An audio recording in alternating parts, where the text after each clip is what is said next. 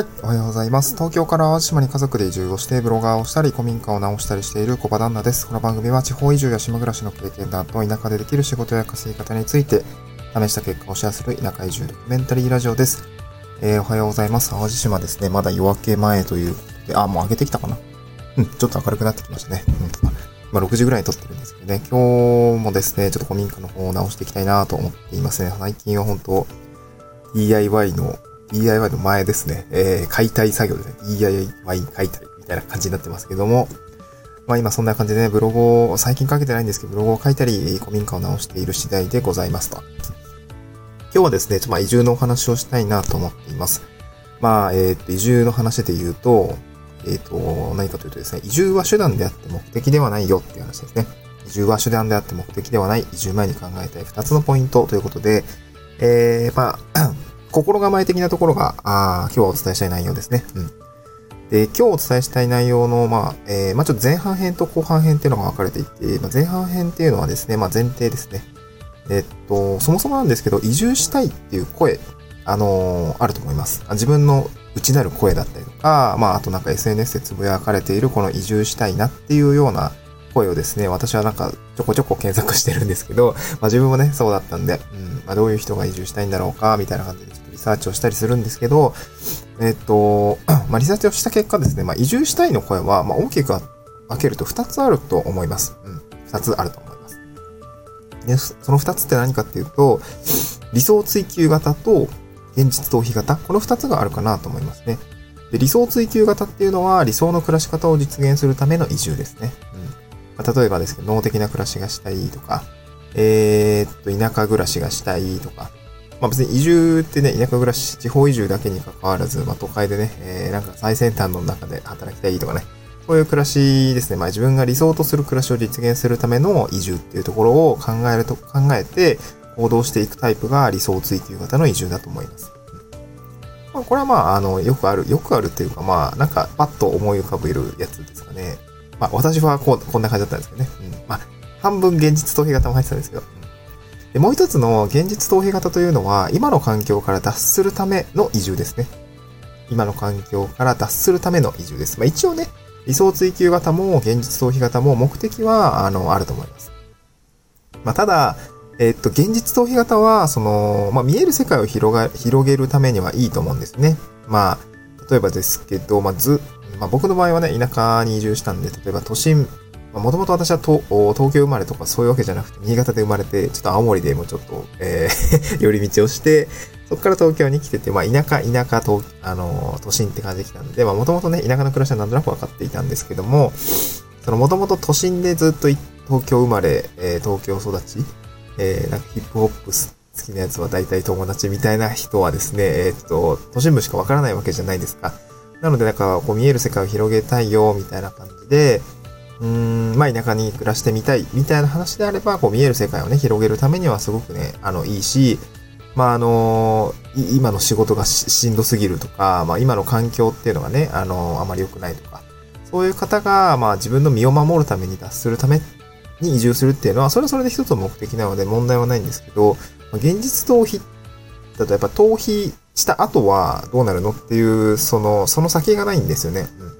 なので、これずっとこれでは良くないかなと思うので、なんか徐々にね、あの、現実逃避型から、えー、見える世界が広がったら、自分って何がやりたいんだろうか、まあ、はたまた何がやりたくないんだろうかっていう逆説のアプローチから考えて、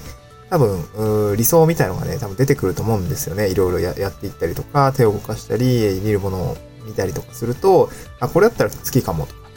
これはやりたい、多分いろいろ出てくると思うんで、まあ、そんな感じでね、理想追求型にこうシフトして動いていくといいかなと思うんですよね。うん。まあ、これはその、まあ、前半編ですね。その移住したいっていう声は大きく2つあって、理想追求型と現実逃避型、この2つに分けられるかなと思います。で自分が今、うんまあ、移住したいと思っている方は、理想追求型なのか、現実逃避型なのかは少し自分で自覚をしておくといいかなと思います。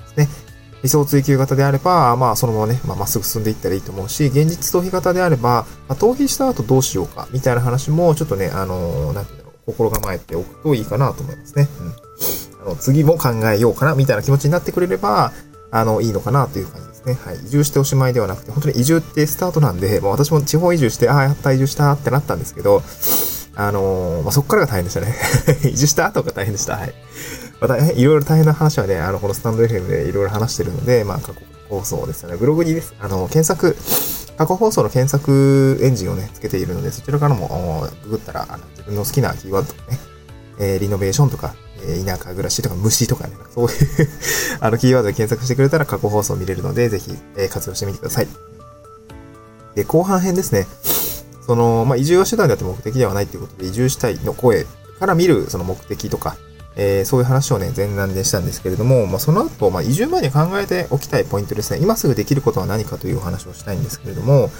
えー、まあ、考えておくポイントはですね、2点あります。まあ、どういう暮らしがしたいか。これはまあ理想追求型とちょっと話は被るんですけど、どういう暮らしがしたいか、まあ、またはどういう暮らしがしたくないかというですね、えー、自分がどういう方向に思考しているのか、あというところを改めて考えておく方がいいかなと思いますね。で、二つ目が、いつまでに暮らしを改善したいかという、まあ、時間軸の話をしたいなと思ってます。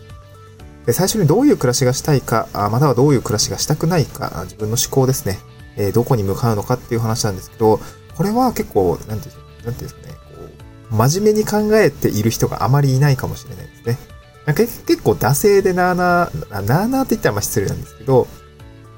まあ、あの、自分もそうだったんですけど、結構、一日仕事して、えー、なんだろう、朝起きて、ご飯食べて、仕事行って、帰ってきて疲れて寝るぐらいだと、なんて言うんだろうな、未来について考える、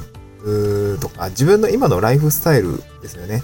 について真面目に考える時間って意外とないなと思うんですよね。うん、日々を生きるのでいっぱいいっぱい。まあ人生ってそういうものといえば そういうもんなんですけどね。なんか毎日大変じゃないですか。なんか僕もエンジニアの時って、うん、本当にね、めっちゃ切羽詰まってる時って本当に朝6時ぐらいに起きて朝ごはん食べて、もう早々に、ああの、定時、定時刻の1時間前には行って、もうなんかその、前前残業で、それ前残業して、で、日中はさ、結構やっぱ応対？あのー、クライアントから電話かかってきたりとか、なんか割り込みの仕事がガンガンガンガン入ってきていて、本来やらないといけない、あの、差し迫った仕事も、正直ね、あの、できないこともたくさんありました、結構。私の場合は2万人ぐらい使ってるシステムの応対をやっていたので、構ね、やっぱ問い合わせ来るんですよね。そう、月末とか多かったかな。うん、そういうのが多くて、やっぱなんか、日々の時間が取れなくて、日々の開発作業とか、取れなくて、で、やっぱ定時上がった後ですね、あの、お客さんから連絡が来る時間帯が終わった後に、えー、後残業をして、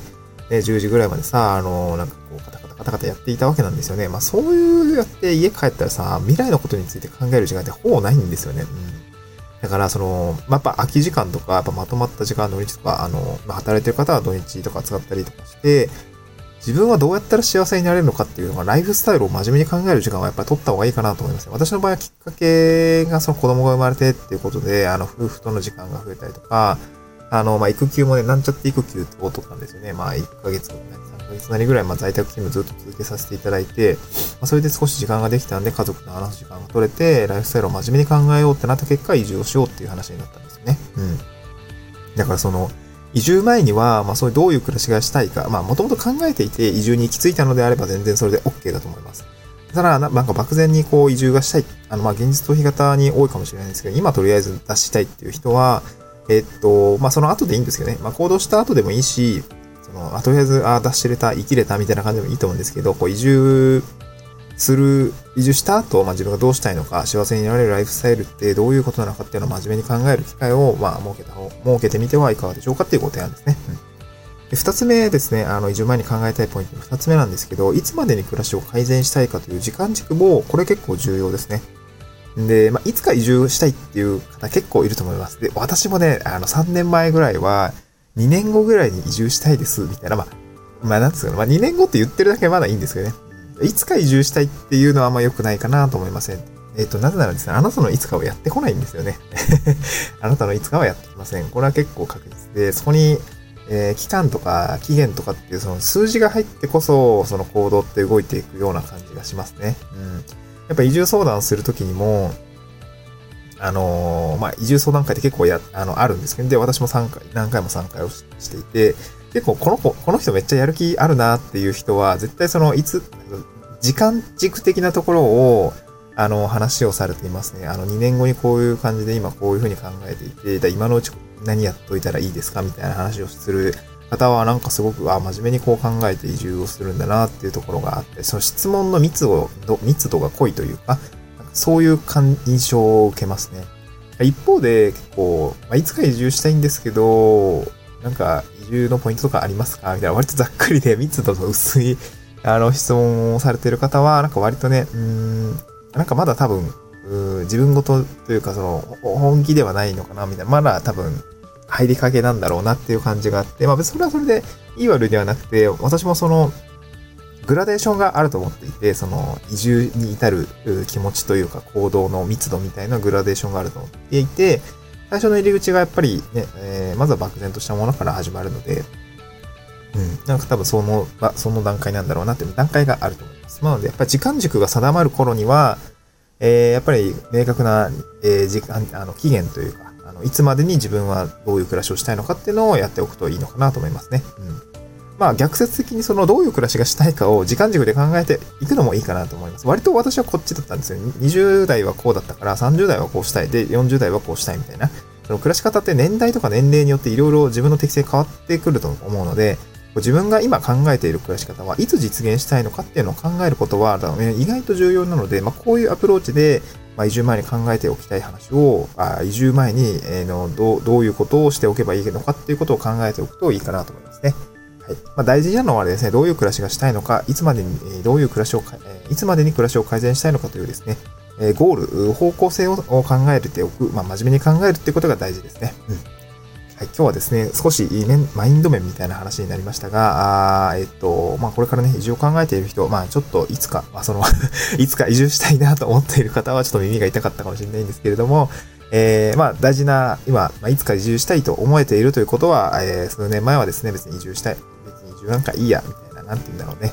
えー、自分の何かを変えたいと思って多分移住を考えている方が多いかなと思うので、まあ、それはそれですごいいいかなと思います次のステップに進むためには、えー、じゃあ自分がどういう方向性で移住したいのかっていうのと、いつまで暮らしを改善したいのかっていうところを押さえておくと、またワンステップ間を進んでいけるのかなと思いますので、えー、試してみてください。はい、また次回の収録でお会いしましょう。バイバーイ。